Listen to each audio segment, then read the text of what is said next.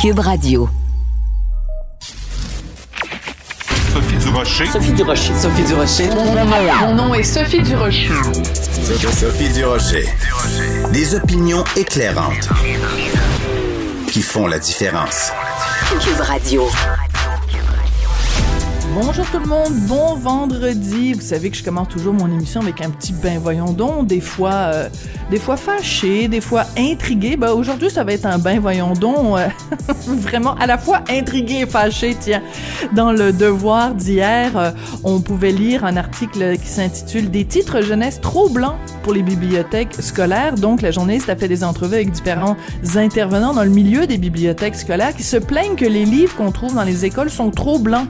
Il y a trop de blanc dans les livres dans nos écoles et il y a une dame qui est interviewée qui elle euh, son boulot c'est d'acheter des livres pour les bibliothèques scolaires et elle dit ben moi maintenant je n'achète que des livres où il y a des personnages qui ne sont pas blancs dans le livre peu importe que le livre soit bon ou non Prenons deux secondes pour réfléchir à ça. Est-ce que le critère pour rentrer des livres dans les bibliothèques des écoles, ça devrait pas être le premier critère, le livre est bon ou il n'est pas bon? Non, la dame, elle nous dit, moi, c'est pas important. Le livre peut être médiocre, ça n'a aucune importance. L'important, c'est qu'il ne soit pas blanc. On est rendu là, 2021. Quand j'ai vu ça, j'ai poussé un bain voyons donc, à la fois fâché et intrigué. De la culture aux affaires publiques. Vous écoutez Sophie Durocher. Cube Radio. Je vais le dire d'emblée au cas où vous l'auriez pas deviné avec mes différentes chroniques sur les ondes de Cube et ma chronique de ce matin dans le Journal de Montréal, Journal de Québec. J'ai adoré chaque seconde du film Aline de Valérie Lemercier. J'ai beaucoup de difficultés à m'expliquer cette controverse autour du film. La meilleure personne pour en parler, c'est Valérie Lemercier. Elle est au bout de la ligne. Madame Lemercier, bonjour. Bonjour, bonjour. Bonjour et bien? merci pour ce. Ben moi, je vais très bien. Vous, comment vous allez à travers toute cette Et tempête médiatique? Euh, Ça me fait très plaisir euh, ce que, euh, que vous ayez aimé ce film. Voilà, donc euh, je suis très contente de, de parler avec vous. Et puis je, suis, je me réveille à Québec, il neige et, et on a eu trois très belles avant-premières à Gatineau, à Montréal et hier soir ici. Et, et c'était super, voilà, ça s'est bien passé. Ben écoutez, mardi soir, c'était la première du film à Montréal, d'une place des arts, une salle comble. Les gens ont ri constamment dans le film, étaient émus aussi par moments. Après, il y a eu une ovation debout, les gens vous ont chaudement applaudi. Donc, euh, le public québécois aime votre film parce que votre film aussi, Madame Le Mercier, est une déclaration d'amour à la, à la culture québécoise, pas juste à Céline. Euh, entre autres, euh, vous faites jouer la chanson de Félix Leclerc, euh, Bozo. Vous euh, faites jouer aussi Rufus Wainwright, qui est un artiste québécois qu'on adore. Et Oui. euh, donc, euh, comment vous expliquez qu'il y ait des gens qui soient plus réticents à votre film? Bah, d'abord, on ne peut pas plaire à tout le monde. Euh, euh, ce, que je, ce que je voudrais préciser, c'est que c'est pas un documentaire. Que si on veut voir un documentaire, il y en a plein euh, sur Internet. enfin voilà, il y a plein de, de, livres, il y a plein de choses, de choses sur la vraie Céline. Moi, j'ai fait un pas de côté. Elle s'appelle Aline Dieu. On commence par un énorme mensonge, c'est que c'est un film sur un couple qui a une grande différence d'âge. Il se trouve que j'ai, je suis plus vieille que Sylvain Marcel de, de 10 mois. Euh, euh, c'est moi la plus âgée des deux. Euh, donc, euh, on commence par d'autres mensonges énormes. C'est que je, je joue Aline. J'ai 55 ans quand on a tourné le film.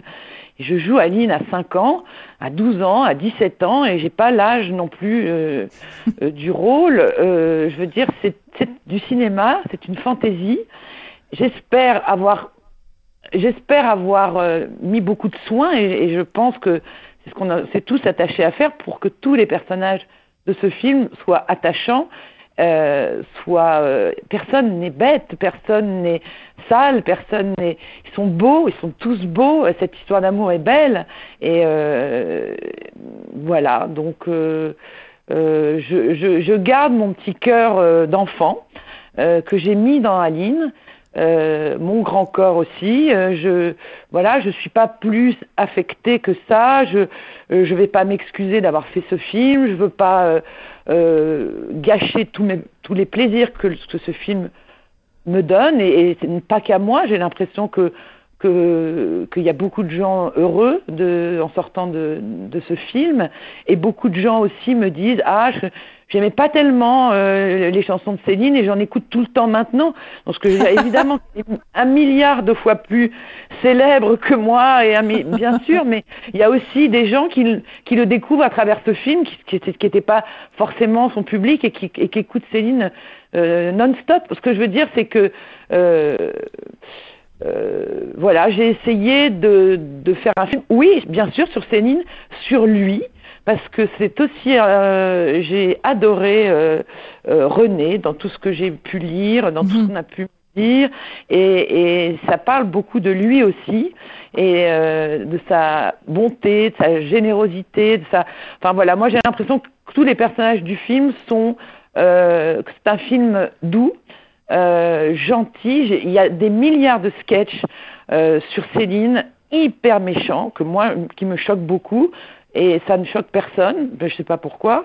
Et là, je fais un film, je pense, avec beaucoup d'amour entre les personnages. Beaucoup, c'est une grande histoire d'amour, une très belle histoire d'amour.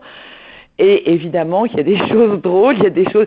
Vous savez, dans, dans, le film, Aline, son plat est froid, et moi j'ai l'impression qu'elle est comme ça, Céline, que quand son plat est froid, elle prend son séchoir dans sa loge de, à Vegas et qu'elle qu'elle chauffe avec son, parce qu'elle trouve des solutions à tout. Il y a quelque chose comme ça qui me plaît chez elle.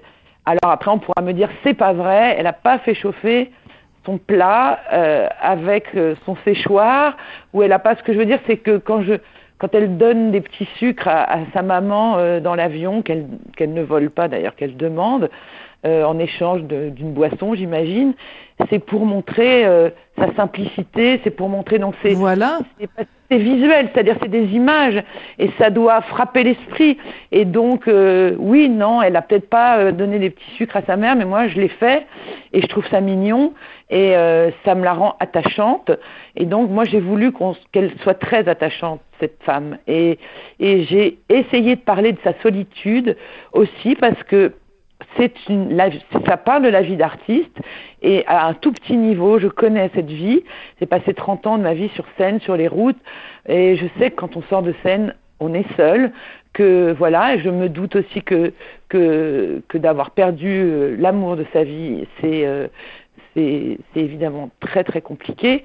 Et donc ça parle aussi de ça. Et quand je la fais errer dans les rues de Las Vegas, je sais très bien qu'elle l'a pas fait parce qu'elle peut pas le faire parce qu'elle est trop célèbre. Moi, quand j'ai fait ça, tout le monde s'en foutait. On était dans les on a tourné. Et et euh, et voilà, elle le cherche. Elle le cherche dans la rue.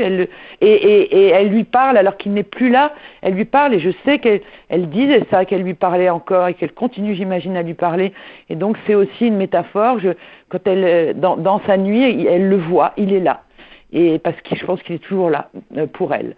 Donc euh, voilà, je sais pas trop, euh, je suis, je suis un peu peinée parce que j'ai, c'est pas du tout, c'est tellement un film qui me semblait fédérateur, en tout cas. Euh, vous ne vous euh, attendiez pas du tout à cette réaction-là. Donc, quand vous avez fait votre scénario dans la tête, dans votre tête, en disant bon, je vais aller présenter le film au Québec parce que c'est important évidemment que le public québécois puisse euh, accueillir ce film-là. Dans votre scénario, dans votre tête, il y avait jamais euh, le, le, gros nuage noir de deux membres de la famille Dion qui allaient euh, vraiment vous descendre avec une Kalachnikov. Là, c'était pas, c'était pas dans votre scénario.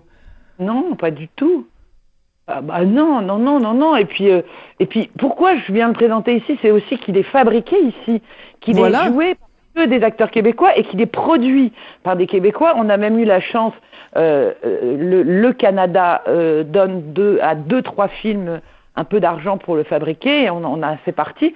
C'est pas euh, c'est pas pour mes beaux yeux, c'est parce que le scénario leur plaisait. Euh, Très bien dit, bah oui. Ce que je veux dire, c'est que c'est un film québécois, donc pourquoi je viendrais pas le, le, présenter là? Il a été en grande partie fabriqué ici avec des super euh, techniciens, artistes, acteurs évidemment, ça j'en parle même pas parce que tellement ils sont bons et nous on les a adoptés on a adopté euh, Daniel Fichot, mais dix mille fois, on a adopté euh, Sylvain Marcel, Rock La Fortune. Antoine Vézina, Pascal Desrochers, tous ces acteurs géniaux, et, et on les aime. Et, euh, et quand on était allé à Cannes, euh, tout le monde les a ovationnés. Enfin, je veux dire, c'est, il y a beaucoup de, il y a beaucoup de joie autour de ce film, beaucoup de, voilà. Et en même temps, on ne peut pas. Ce que je veux dire, c'est qu'à partir du moment où c'est une fiction, elle s'appelle Aline. Il y a beaucoup, beaucoup de choses inventées. Je peux pas point par point euh, Mais non. dire oui, mais ça c'est pas vrai. Oui, mais ça. Ce film, il y a une phrase au début du film. Je ne l'ai pas sous les yeux, mais il y a une phrase qui dit texto. euh, mais peut-être que il y, a une, il y a une phrase qui dit que c'est une fiction. euh, Oui, voilà, c'est la première que- chose qu'on voit à l'écran. C'est la première chose qu'on voit à l'écran. Ah, Euh, ce film est inspiré d'un personnage célèbre, mais euh, c'est le fruit de l'imagination. Mais je vais vous rassurer, Madame Le Mercier. J'ai fait sept entrevues euh, avec Céline Dion. Je l'ai rencontrée à plusieurs reprises à Las Vegas. Euh, je lui ai parlé à plusieurs reprises. Et Monsieur Angélil, qui nous aimait bien, moi et le magazine 7 jours pour lequel j'écrivais, nous avait donné en primeur les premières photos de Céline enceinte des jumeaux, les premières photos des jumeaux, euh, les premières photos du, du baptême des, des jumeaux. Bref, euh, donc et je vous rassure, Madame Le Mercier, vous avez compris l'essence de Céline. Vous avez compris sa vérité. Vous avez compris des choses sur Céline, sur sa solitude, sur euh, son côté rigolo, euh, sur son ce que vous racontez quand euh, les petites poches de sucre. Bien sûr, ça n'est pas arrivé, mais vous avez mis le doigt sur un aspect de la personnalité de Céline. Donc, je vous rassure, vous avez compris Céline. Ben, ça me peut, voilà, vous me faites super plaisir parce que j'ai, été tellement inspirée, mais vraiment, je- ce que je veux dire, c'est que on a travaillé quatre ans, je me suis jamais lassée, je connais, je connais des gens qui ont fait des films sur d'autres qu'on avait marre, et on peut comprendre. Moi, j'en ai, j'en ai jamais eu marre. Et Vraiment, c'est-à-dire que quoi que je vois d'elle, de lui, de, c'est toujours, euh, amusant, c'est toujours, je suis, voilà. Et quelque part, ça parle un petit peu de moi aussi. Je viens d'une famille Bien nombreuse. J'étais pas la jolie petite fille de l'école. J'ai eu beaucoup de réflexions euh, sur mes dents aussi. Sur, enfin voilà, on jouait tous de la musique. Il y a des, il y a des similitudes. Et moi, mes sœurs, parce que j'en ai plein aussi, euh, elles, elles, elles sont émues quand elles voient le film. Elles pleurent. Elles sont, euh, Ouais. Voilà, elles l'ont vu plusieurs fois. Il y a aussi des gens euh, comme euh, comme Robert Charlebois qui a vu le film cinq fois. Il y a des gens euh, et qui connaît qui a quand même connu un peu Céline puisqu'elle a chanté Ordinaire et, et, et vous le savez. Bien sûr. Et Vous c'est une chanson de Robert Charlebois et de Claudine Monfette, Mouf, parce que Mouf, je, bien. je, je sais que Mouf De- était dans la salle le soir de la première, puis elle était très triste de pas avoir été invitée, donc je veux vraiment lui rendre hommage aujourd'hui. Euh, Bah, elle n'avait pas été invitée à la première, c'est Robert Charlebois qui l'a fait inviter à la première, vous saviez pas? ben, je- moi, on m'a dit la veille, il y aura Mouf dans la salle et j'étais super contente. Donc, eh oui, Bon, elle a été ben invitée voilà.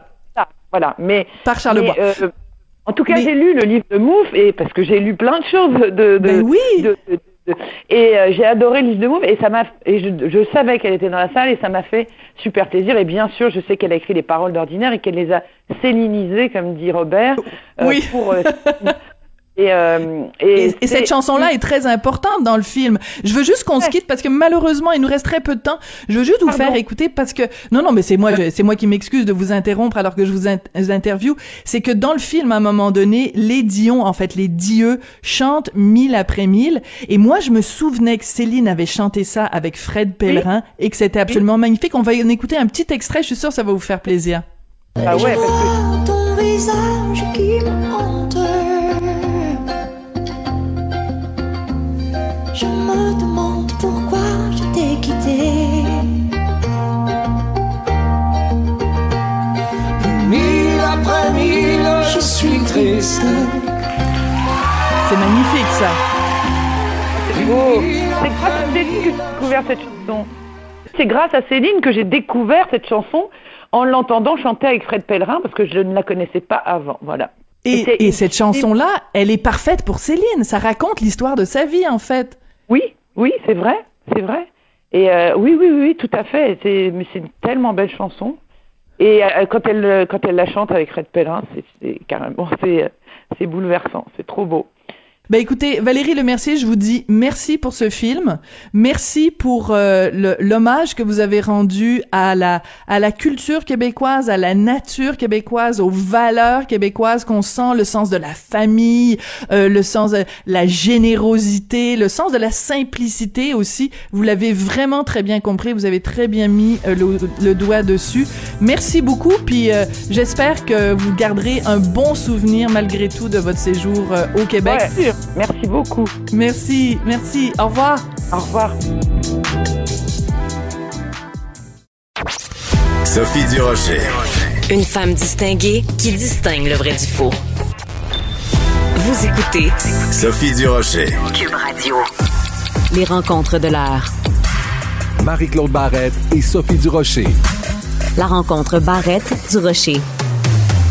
Et là là, ça va pas super bien dans le milieu de la restauration au Québec. On apprend au cours des derniers jours, donc David McMillan, bien connu, restaurateur bien connu, qui annonce qu'il quitte la restauration. Il y a aussi Antonin Mousseau-Rivard, euh, le fils de Michel Rivard et euh, Catherine Mousseau, mais qui est aussi un restaurateur très connu, qui a signé un texte dans le magazine L'actualité où il parle des difficultés des restaurateurs et qui nous dit, ben, c'est peut-être euh, ma dernière chance, moi aussi. On va parler de tout ça avec Marie-Claude Barrette. Marie-Claude, bonjour. Bonjour Sophie. Ça Euh, va pas bien dans le milieu de la restauration. Pas pantoute. Puis le texte là, euh, d'Antonin Mousseau-Rivard, écoute, c'est tellement... Ça décrit tellement ce qu'il ressent, sa situation dans tous les aspects.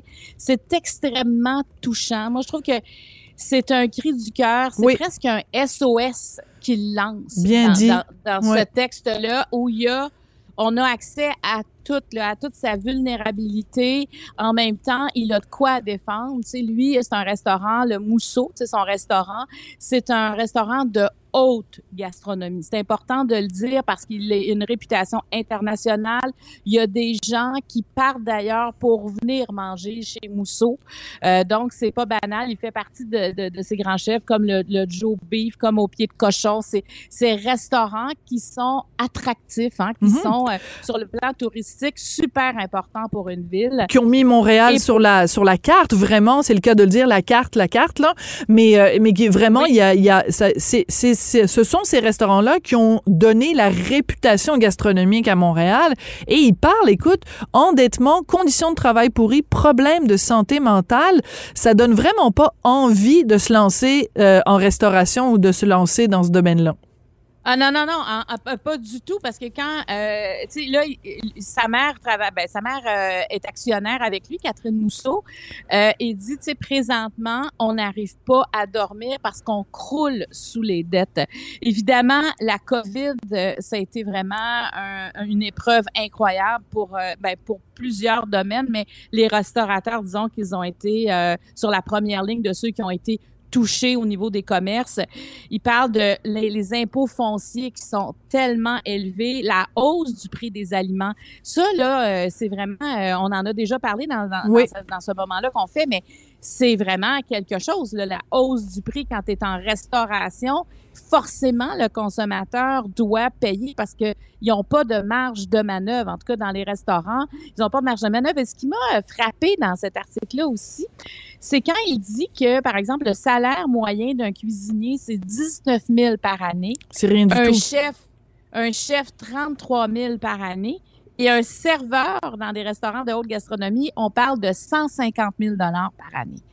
Euh, donc, euh, c'est, c'est, tu sais, c'est incroyable. Tu, tu peux imaginer la, Il y a un déséquilibre. Ben, Ah, c'est ça. Il y a un déséquilibre. Et on, on comprend bien, bien sûr, dans son texte que c'est un, un, un, un maximum. C'est pas la moyenne des gens qui gagnent 150 000 mais, Ah, non, non, non, non. C'est ça, ça. peut aller jusque C'est ça. mais, peut. mais c'est aussi, euh, euh, ça, ça donne une idée que quand tu es chef propriétaire, ta marge de profit, ben ça, on en a souvent entendu parler. Lui, il parle de 2% Antonin, mais par exemple, notre collègue euh, Dany Saint-Pierre, qui, est- qui est ici euh, à Cube Radio et qui, Oui. parallèlement à la radio, a des restaurants,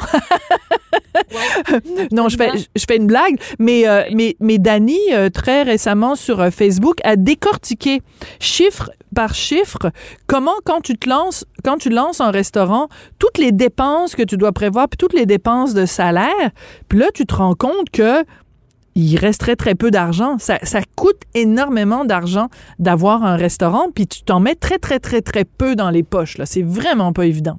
Et combien c'est important pour une ville d'avoir des, des, tables de, de, de ce genre-là pour attirer des gens qui vont après ça aller découvrir d'autres restaurateurs.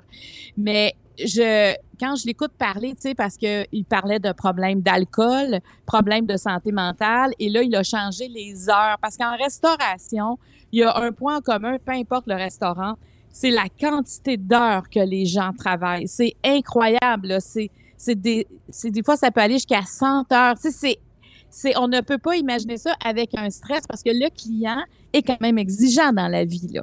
Mm. Tu sais, quand on va dans, dans un restaurant, on, on, veut avoir ce qu'il y a de mieux et les chefs veulent offrir ce qu'il y a de mieux. Donc, il y a toujours une, une pression, une tension qui est là. Et il faut dire aussi qu'avec la pandémie, euh, lui, entre autres, il a perdu entre 30 et 40% de ses employés. Et euh, là, tu sais, comment tu fais pour offrir le même service? Alors, on peut imaginer le stress, on peut imaginer les, problèmes d'argent, c'est déjà une cause.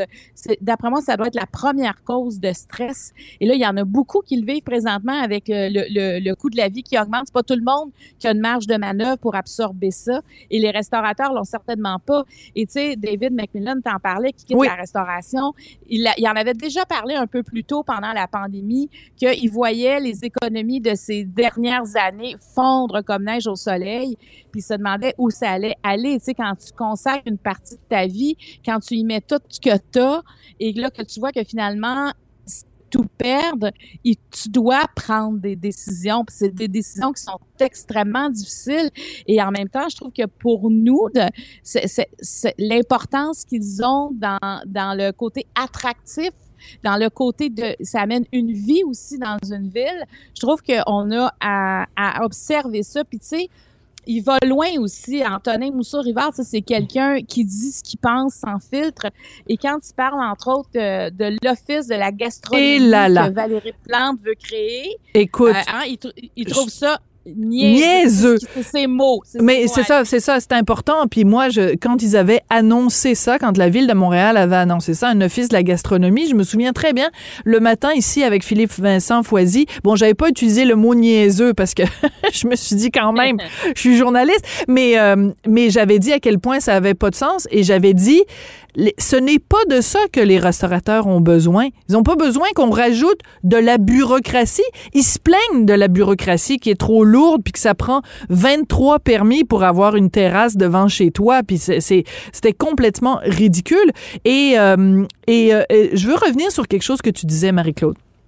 On parle bien sûr beaucoup de l'impact sur le tourisme, à quel point pour une ville comme Montréal, mais la même chose à Québec, je pense même à Trois-Rivières, à quel point euh, la, la, restauration, c'est ce qui fait le charme d'une ville et ce qui fait que euh, quand tu as le choix entre deux destinations, tu vas choisir une où tu sais qu'il y a des bonnes tables et qui c'est reconnu pour ça. Absolument. absolument. Mais c'est excitant. C'est excitant. mais au-delà de ça, même pour les gens qui habitent dans une ville, parce qu'il y a peut-être des gens qui nous écoutent en disant, ben, ils sont là toutes les deux en train de parler de restaurants où ça coûte 250 dollars pour aller manger.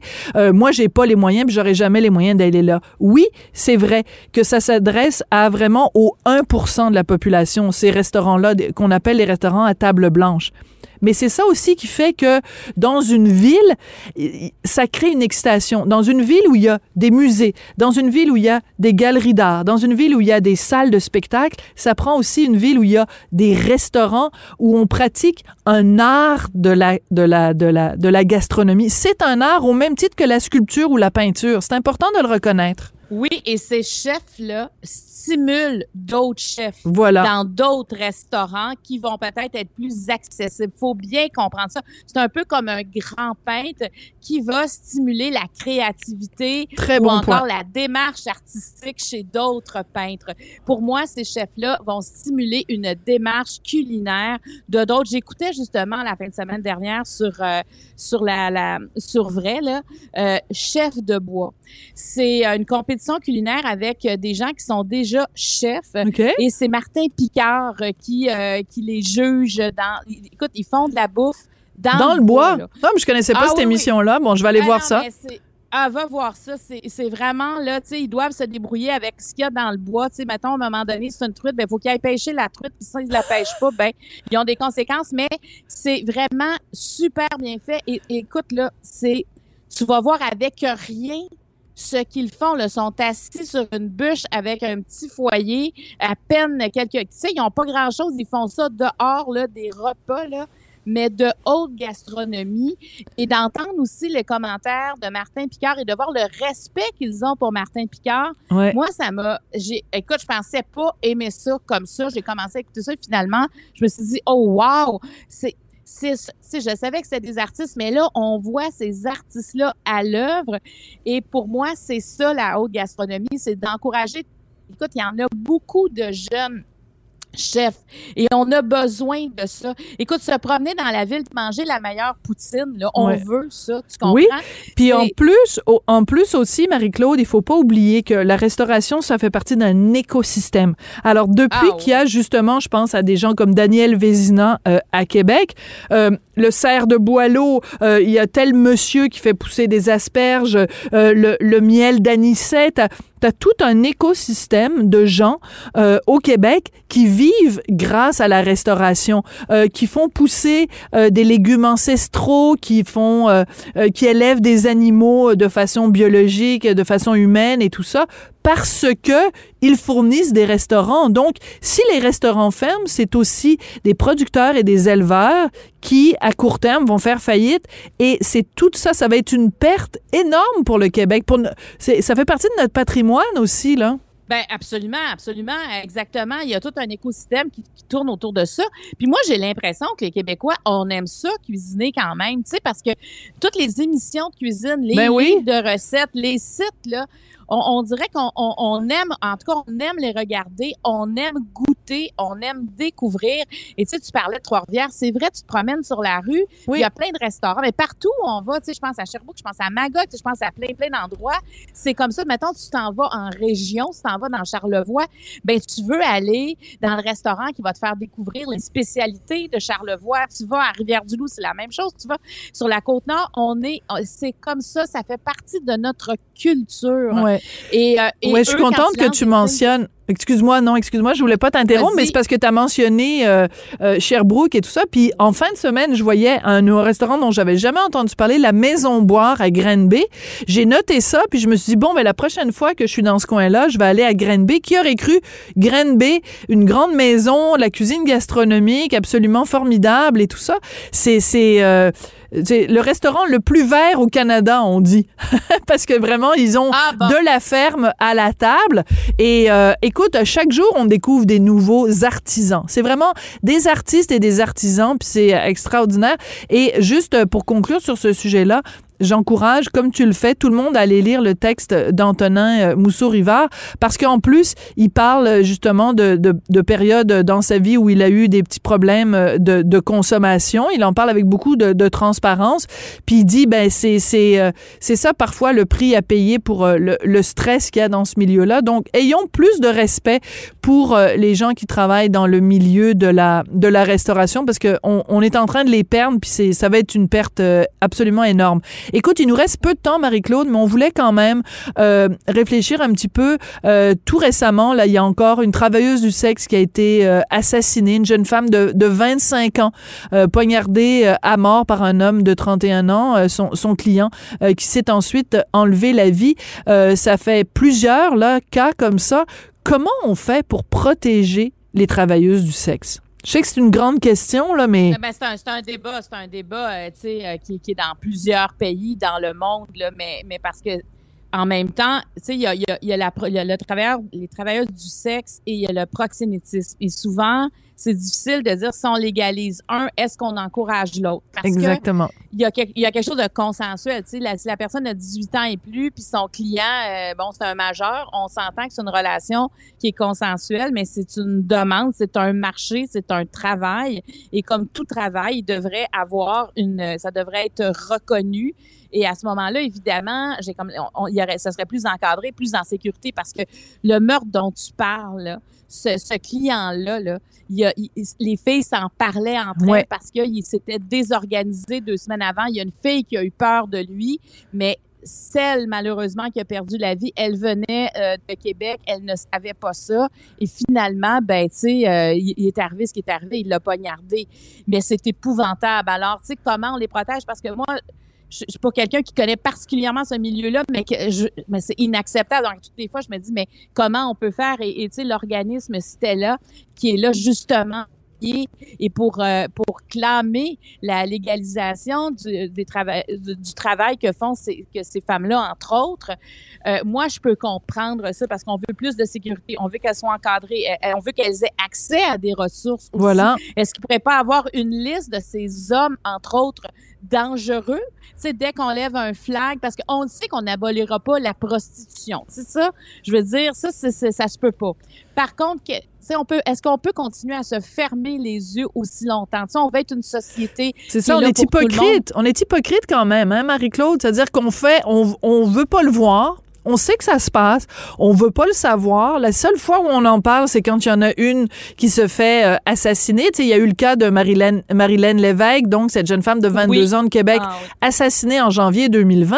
Puis quand t'apprends que le gars qui l'a tué euh, était en libération conditionnelle, puis qu'on lui avait dit, ah ben finalement, on va t'autoriser une fois par mois à aller voir euh, des prostituées, puis que lui, finalement, il a menti, puis il est allé voir régulièrement Marilyn Lévesque, on se dit, le système ne les protège pas. Donc, c'est sûr que c'est une vaste question, puis on aura sûrement l'occasion d'en parler euh, plus Mais il longuement. avait tué sa conjointe. là. En plus, Cet homme-là qui a poignardé 57 fois la jeune Marilyn Lévesque, là, qui avait 22 ans, il avait été accusé du meurtre de sa conjointe. Et il il sortait de prison. qui disait il, Ouais. il aurait dû avoir minimalement un bracelet de géolocalisation parce qu'il il était en, en- en liberté, en demi-liberté.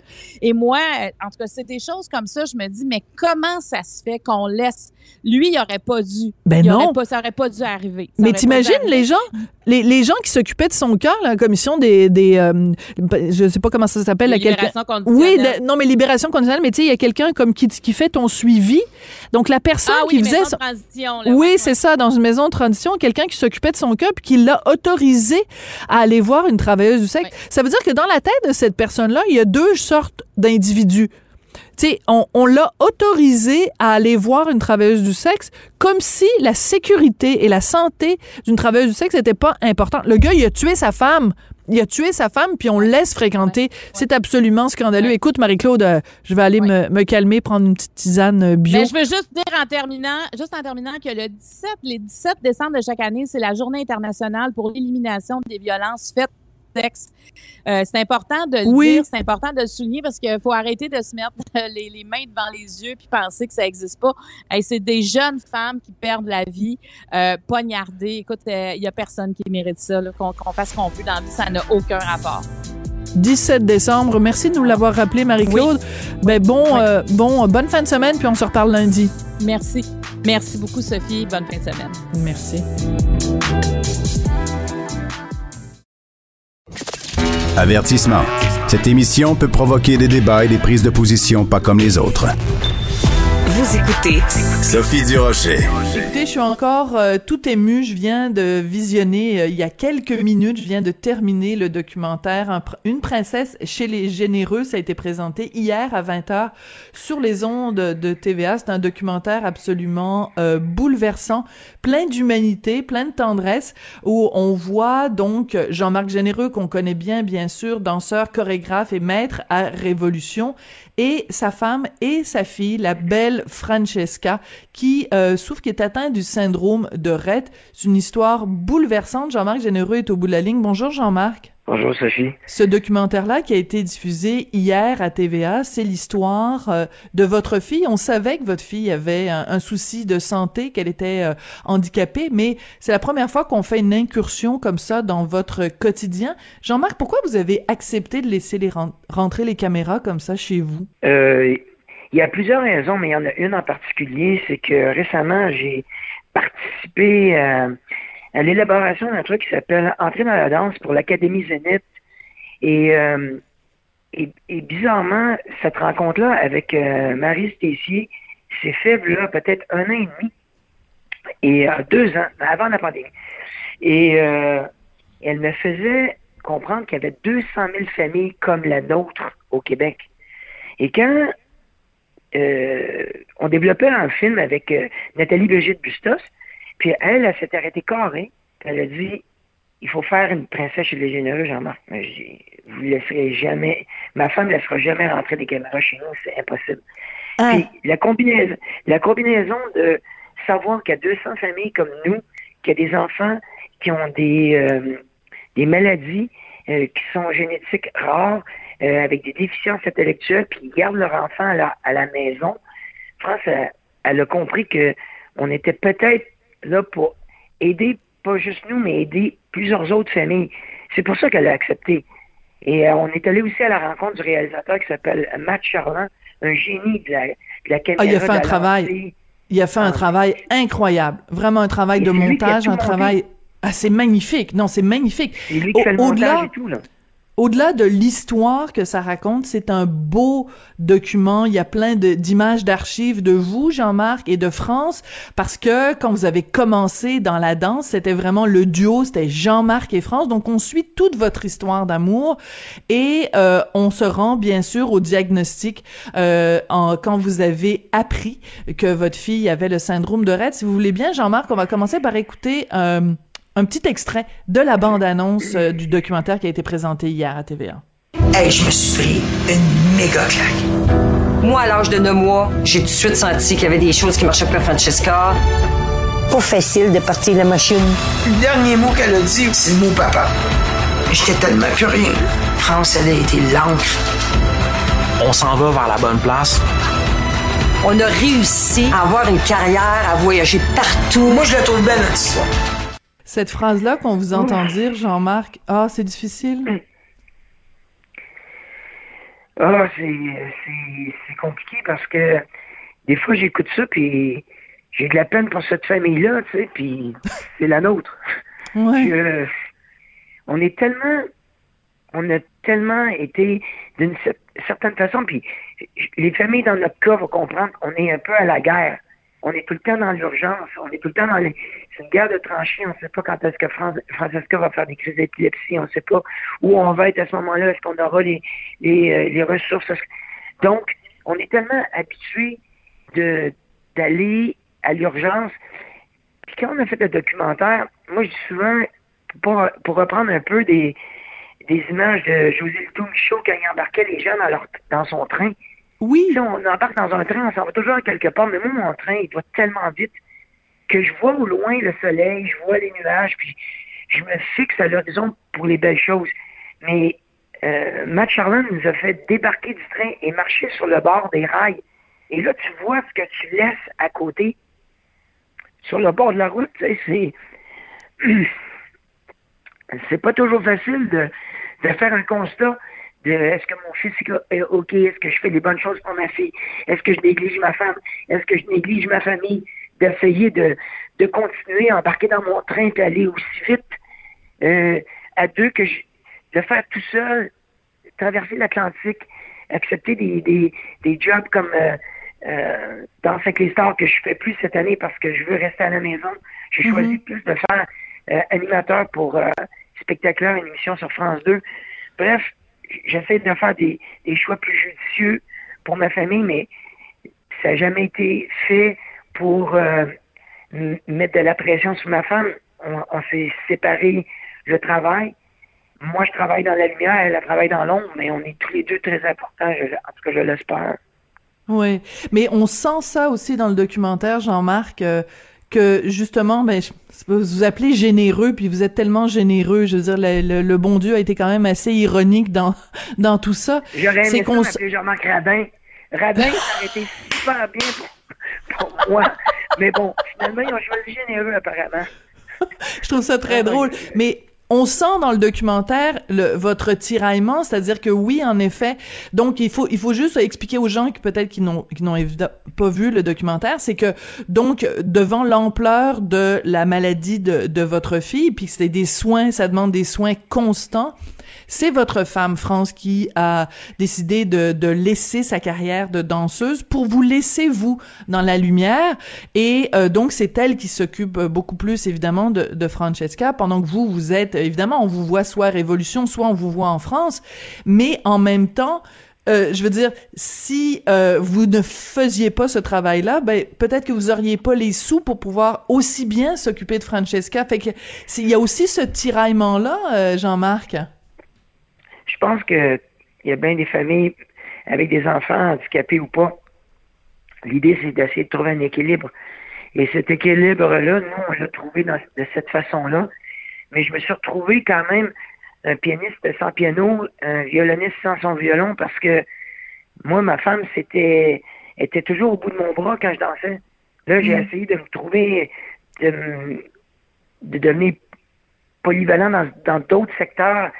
Merci, mon Dieu, que les, les shows de télé euh, dédiés à la danse ont, vu le jour il y a peut-être une quinzaine d'années. Sinon, ben, je ne sais pas trop ce que j'aurais fait, mais Là, euh, ça m'a dirigé dans cette direction-là. Mais encore une fois, c'est d'un commun accord. C'est, j'ai pas mm. imposé ça à France. Je pense que tous les deux, on, elle a vu que j'avais des possibilités de, de continuer. Puis elle, elle a, décidé de garder les mains sur, euh, le, euh, sur la roue et puis de nous guider à travers ces, ce, tsunami. Parce que quand on reçoit un diagnostic comme ça de sa fille, ça a tout chamboulé notre vie. On est tous les rêves qu'on avait, toutes les choses qu'on avait pour elle. Et pour nous, hein, euh, par procuration, mais pour mon fils, et lui est devenu tout, d'un coup enfant unique parce qu'elle, elle pouvait plus jouer avec lui, elle pouvait pas, il pouvait pas avoir une communication normale. Euh, on normalise les choses, mais quand on les regarde, quand on les dissecte, on est très différent des autres familles, mais pas si différent que 200 autres 1000 familles au Québec quand même. Oui, c'est important. On va y revenir. Je veux juste revenir sur une phrase qu'on a entendue dans la bande-annonce. C'est que votre fille, quand elle est, donc, euh, Francesca, au début, elle parlait, elle marchait. C'est une maladie dégénérative. Donc, c'est au fur et à mesure, euh, elle a perdu des facultés qu'elle avait. Et il y a cette phrase qui brise le cœur où vous dites le dernier mot qu'elle a prononcé, la dernière fois qu'elle a parlé, elle a prononcé le mot papa. Puis ça, je vous avoue que quand on entend ça, on se dit, ben, dans le, dans le cœur de Jean-Marc, ça doit être un, c'est comme un coup de poignard, puis en même temps, c'est tellement beau que son, ces derniers mots aient été pour vous. Ça, c'est riche, ça. C'est drôle parce que euh, j'aurais tellement aimé avoir eu pas l'intelligence, mais la motivation de, de garder sur un téléphone ou ça. Mm. Mais c'est pas ça. Je me disais, ben, elle va continuer à parler, elle va continuer à parler. Personne nous avait vraiment préparé à. Parce qu'il n'y a pas de profil parfait ou de, diagnostic qui, suit des étapes. Toutes les petites filles qui ont le syndrome de Rett vont avoir des développements différents. J'étais loin de m'imaginer, mais je vous jure, je, je l'aurais gardé, j'aurais gardé tous les mots qu'elle avait dit je, les ai regardés, mais là, ils sont juste dans mon cœur, dans ma tête. C'est un peu compliqué de, de vivre cette dégénérescence-là, mais après, quand c'est installé, tout ce qu'on veut faire, nous, moi, c'est de garder ses acquis. Puis il y a une chose qui ne ment pas, ben, c'est ses yeux et son sourire, qui, hmm. qui vous transperce le cœur, puis qui, qui en, en réalité vous remotive, puis qui vous redonne cette énergie. Tu sais, tout le monde me demande hey, comment ça que tu es aussi énergique que ça? Ben, je travaille pour trois, puis je travaille pour elle, puis je travaille aussi pour moi, puis pour France.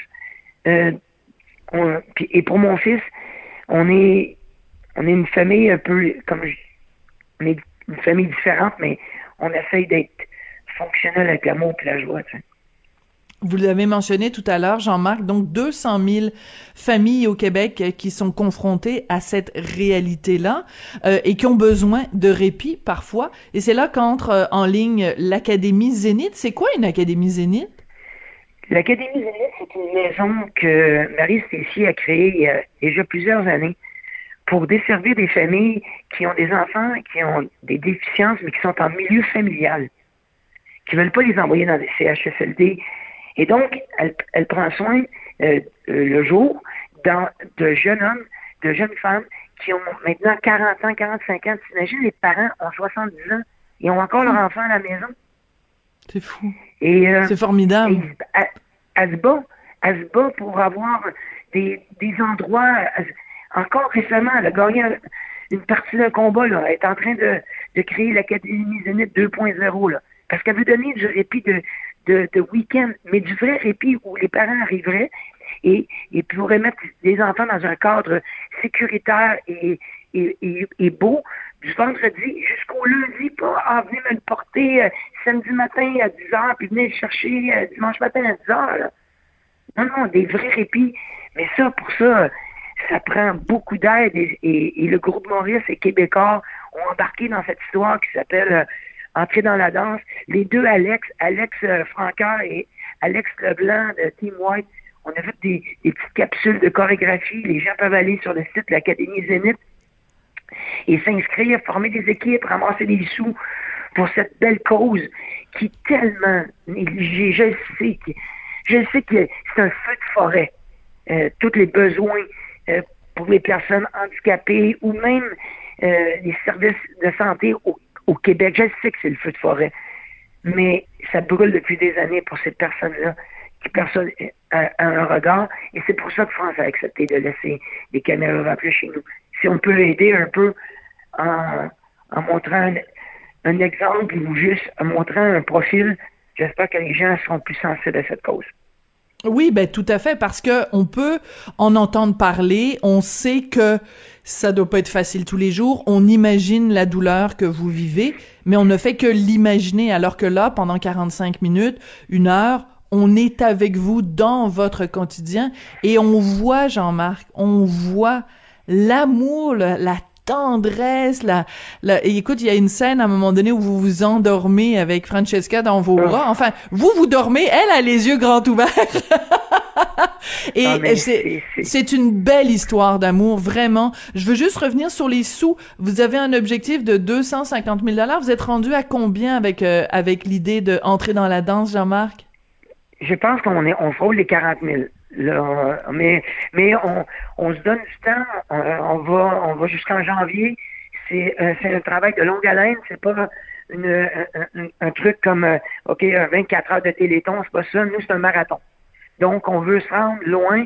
Puis le but, la chorégraphie qu'on a créée, euh, c'est une chorégraphie que les enfants de 4 ans peuvent faire, puis les personnes de 94 ans peuvent faire. Parce qu'on veut tout, comme avec Révolution, on a rentré, on a rentré dans les maisons, mais on a on a réussi à mettre tout le monde dans le salon. Et donc là, on voudrait mettre tout le monde sur, euh, dans la cuisine qui vont faire la petite choré de danse qui est très très simple et ramasser des fonds pour l'Académie Zénith. Ben c'est ce qu'on c'est ce qu'on souhaite. Puis j'espère que vous avez vous allez atteindre votre objectif. Jean-Marc, merci beaucoup. Merci à France d'avoir accepté euh, votre épouse d'avoir accepté que les caméras rentrent ah. chez vous. Un bisou pour euh, Francesca, un bisou pour Jean-Francis, votre fils qui témoigne de façon extrêmement intelligente. Quelle maturité de votre fils. Vraiment, moi, il m'a il m'a jeté à terre votre fils. Mais moi aussi parce que c'est des choses qu'on discutait pas ensemble. Puis on, c'était comme, c'est pas tabou, mais c'est, on est tellement, tu sais, s'il y a le feu dans la cuisine, tu dis pas, euh, oui, fais-moi des toasts. Non, non, tu occupe-toi du feu dans la cuisine, moi je vais m'occuper du, feu, du feu dans le salon. On, on, on se croisait pas au niveau de nos émotions comme ça.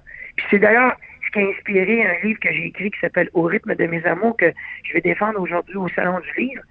Euh, je vais être là de 18h30 à 20h pour euh, aller à la rencontre des gens puis je fais justement tous les compléments que les gens se poseraient des questions après le documentaire ben, sont dans mon livre. Si les gens ont envie de, de lire euh, avec un petit peu plus de, profondeur euh, ce qui nous arrive, mais surtout dans, il y a une histoire là-dedans qui est assez rocambolesque parce qu'on se parle, toi et moi, Sophie, aujourd'hui, parce qu'il y a eu révolution. Ben oui. S'il n'y avait pas eu révolution dans ma vie, je suis pas sûr si notre combat aurait été aussi pertinent pour certaines personnes. Et, et, Révolution, c'est, vraiment un coup de dé que je me suis retrouvé là et c'est, écrit dans le livre. Vraiment, j'aurais, ça, ça a vraiment passé près que je sois pas là, moi. Ben, on va lire, on va lire ça dans le livre. On vous souhaite bonne chance au, au salon du livre. Et puis, euh, ben, on continue euh, évidemment de vous suivre. Euh, Révolution, tous vos projets en Europe oh, aussi.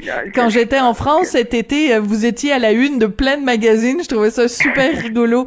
Jean-Marc, on vous adore et merci beaucoup. Puis, je, donc tout le monde peut revoir ce documentaire-là sur les différentes plateformes de TVA. Une princesse chez les généreux, un magnifique document qui vraiment nous ouvre les yeux sur votre réalité. Merci beaucoup, Jean-Marc.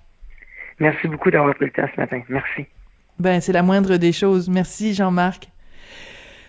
Jean-Marc qui porte bien son nom. Je veux remercier mon équipe euh, à moi qui est aussi très généreuse. Jean-François Paquet à la mise en onde à la réalisation, Florence Lamoureux à la recherche. Je vous souhaite une excellente fin de semaine et on se retrouve lundi. Je vous souhaite une fin de semaine plein de bonté et de générosité. À lundi. Cube Radio.